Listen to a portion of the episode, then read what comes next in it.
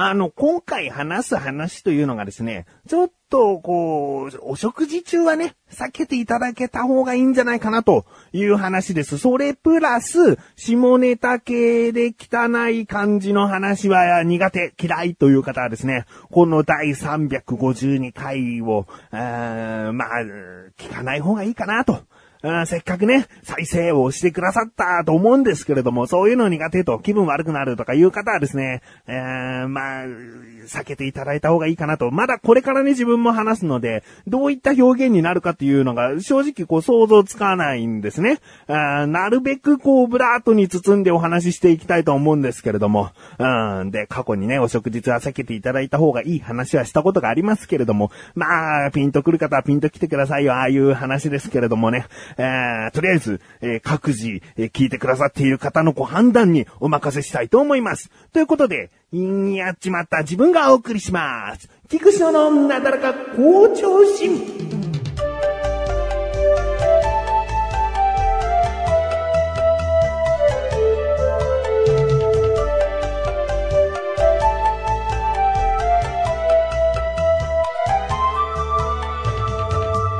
この前の日曜日ですね、え、特にお出かけしようということではなく、家でまったりしようじゃないかということになって、で、神さんはですね、撮りためてたドラマをこう、テレビで、リビングで、えー、見ていて、で、4歳の息子なんかは、まあ、好き勝手にね、おもちゃで遊んだりして、で、まあ、いろいろとね、もうゆっくりゆっくり過ごそうよってことだったんだけども、自分がこう朝起きた時に、まあ朝と言ってもね、ちょっと昼に近い時間帯に、えー、お父さんだけ起きましたけども、まあ起きたらですね、まあ、こう部屋が散らかっているんですわ。あー、特に本がね、散乱していて、えー、もちろんね、息子がやったんですよ。で、長男はですね、比較的そんなに散らかさない性格になってきたんです。もう一歳の息子がですね、本棚からわさわさわさわさ本を出しては読まず、出しては読まずで散らかし放題をするわけですよ。あーでね、まあ、起きてる神さんも片付ければいいと聞いてる方は思うかもしれないんですけれども、ちょっとキリがなかったりするので、まあ、ある程度散らかしきった後に片付けるみたいなことをしているんですよ。えー、我が家ではね。で、起きてね、すぐ目に映ったのがその散らかっている光景。ああ、もうやだなーと思って。だけど、一歳のね、その、風貌、風貌がこう、まだこう、本棚から本を引きずり出そうとしているのを見て、もうやめなさいと。あ全然ね、あの、たまに言ってることは通じたりするんだけども、まあ、こんな風に散らかすんじゃないなんていう風に怒っても、それはまだちゃんと理解はできないですよ。うん。だけど、自分のまあ、子育ての方針というそんなね、大それたことじゃないですけれども、とりあえず言葉に出して注意はするんですね。えー、通じてようが通じてなかろうが、声に出してこういうことはダメ。ね、ダメだよ、つって言ったりしながら、なんとかこうね、日々理解してってやめてくれたらいいなと思うんだけども、その時にですね、一歳児に向かってですね、散らかすことが遊ぶことかねとこうね、あまあ、そんなね、怒り口調ではないですよ。だけど、こう、ちょっと、芝居じみた感じでね、散らかすことが遊ぶことかねとこう、言い放ってですね、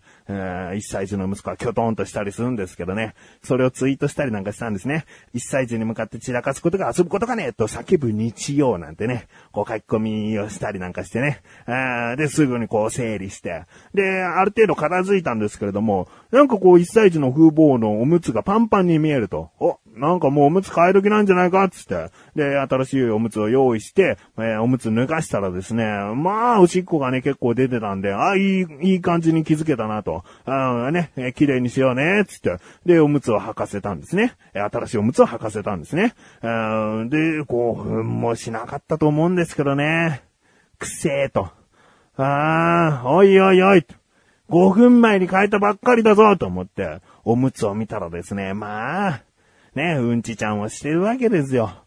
さっき変えたばっかりだったのに、じゃあもうちょっとおしっこいっぱいだったかもしれないけど、5分ぐらい待ってりゃよかったな、なんてね。えー、そんなこと無理ですよ。ね。息子がいつうんちちゃんをするなんていうのはわからないですから。あー、もうタイミングが悪いよ、なんてね。こうちょっとぼやきながら、息子はまたキョトンとしてますよ。だけどもうタイミングが悪いよ、とかもうぐちぐちね、ブツブツぼやきながら、こう、おむつを変えてあげて。で、まあ、それからですね、お昼ご飯食べて、で、神さんまたドラマをこう取りためてたやつがあるので見たりして、息子はおもちゃで遊んで、自分はこう、お昼のこう片付けをちょっとしてたのかな、キッチンで。で、1歳児の息子は自分の足元ら辺でちょっと遊んでいると。まあ気をつけながら自分もこう片付けなんかをしてたんですけども、あの、ちょっとね、終わって、片付け終わったと思って、じゃあ何しようかなーって感じで、こう、キッチンの、キッチンから見えるテレビをこう、ぼーっと見てたんですね。で、おならがしたいなーって思って。あまあね、全然そんなおならなんて、えー、今、亀さんはリビングにいるわけだし、えー、臭い臭いって言ったとしても、1歳児の息子ですから、それを表現しませんよね。あまあ、虐待じゃないですよ。おならが臭くて虐待ってことだったら、うんちの匂い、うんちちゃんの匂いはすごかったからね、さっきね。だからもう自分としては全然気にせずですね、プッとこう、ちっちゃめのね、おならプッとこうしてやろうと思ってしたらですね、お尻の周りがジョワーってなってですね、おどどどどどってもう思わずこう、わーって声が、声が出ちゃって。で、もうね、お分かりの通りですね、えー、まあ、液体系な自分のね、うんちちゃんがですね、こう、お尻からどうやら、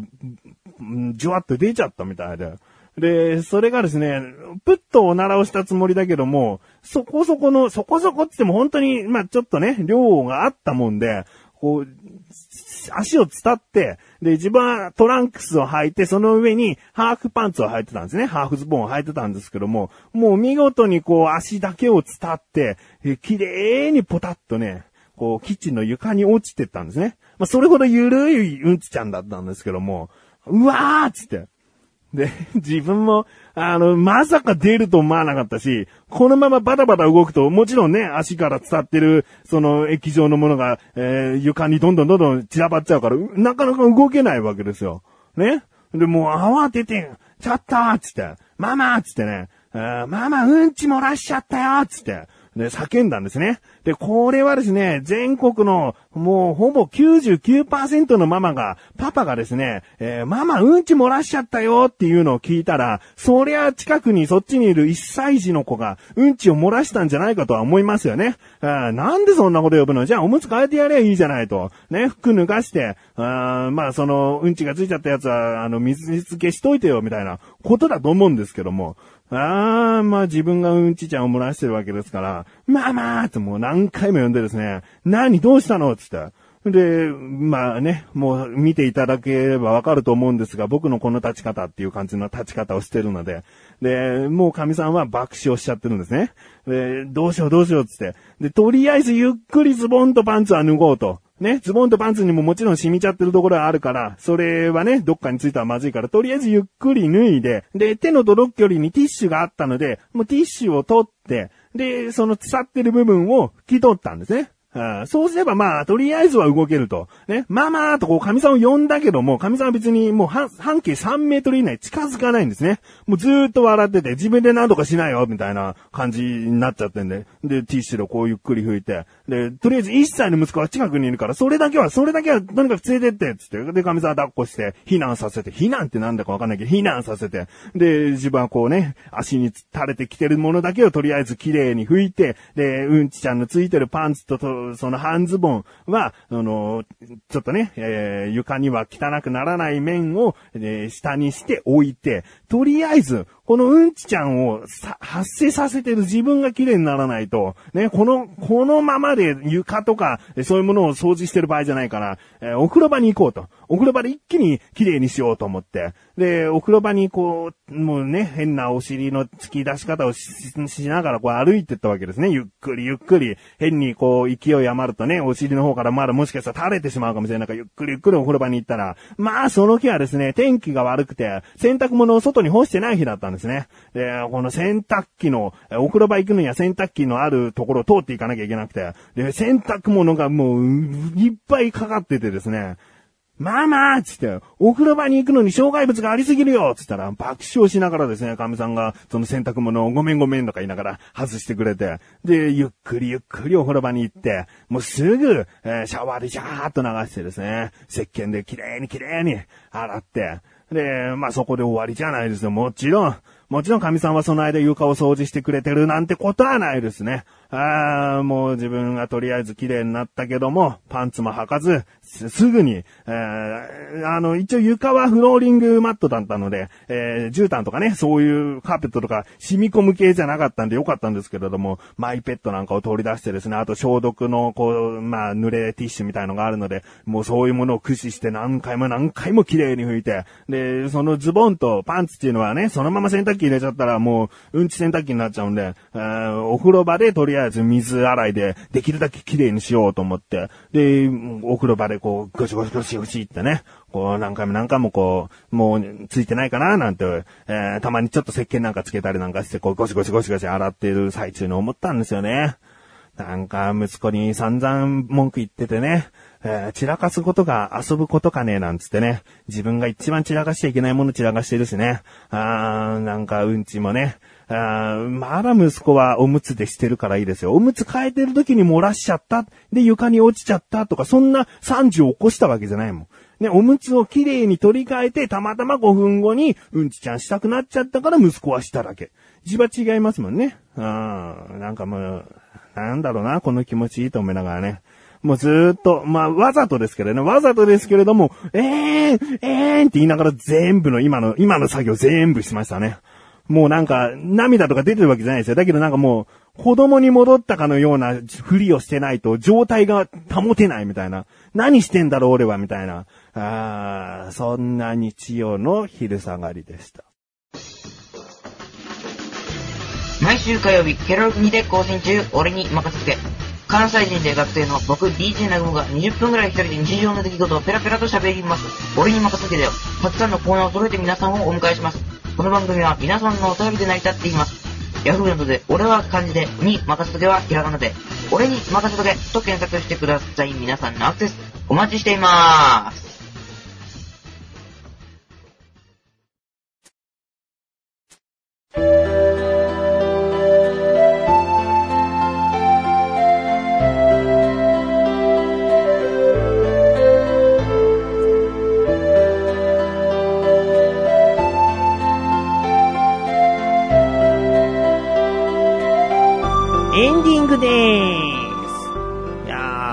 回こういう話だったんですよ。思ったよりきつかったよなんてことをしてくれたんだと思った方ね。あの、申し訳ございません。あの、こういう話なんですよ。だけどね、もしね、その日自分はお腹が緩いとかそういうことがあれば、しませんよ。過去にトイレでしちゃったことがあるので、しませんよ。だけどね、何にも前触れがない。お腹が痛くなってないんですからね。普通に、あ、ちょっと、おならが出るなと思ってプッとしたらですね、うん、じゅわっと来ちゃったわけですよ。ああ、もう、それ以来、それ以来ってまだ3日ぐらいしか経ってないですけどね、おならをするのが怖くて怖くて。で、よくおならね、トイレでしなさいと。あトイレに入ってすればいいんじゃなくて、自分の場合はもうトイレに入ってズボンとパンツを下ろして座っておならをしないと怖いですよね。あそれでもどうしようもない時は恐る恐るするんですけども。いや、どうしようかなと。こう、外出てたとしたらもうどうしようもないでしょ。替えのパンツと替えのズボンと除菌のティッシュとか持ち歩かなきゃいけないのかとかね。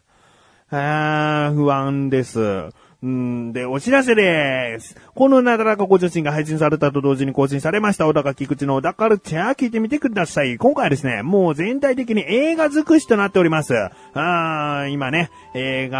はどうやって選んだら外れがないかなとか、そういう話をですね、小高祐介と一緒に話しておりますので、気になるという方は聞いてみてください。そして、リンクページから行けます、アスレチック放送局の中にある口レサラジオも月1更新でこの度更新されました。うん、今回はですね、マッシュルと、うん、いろいろ話してますね。いろいろ話してますよね、それはね、毎回ね。えー、今回長いです。2時間を超えてしまいましたが、うん、月1更新なのでね、ブツブツと、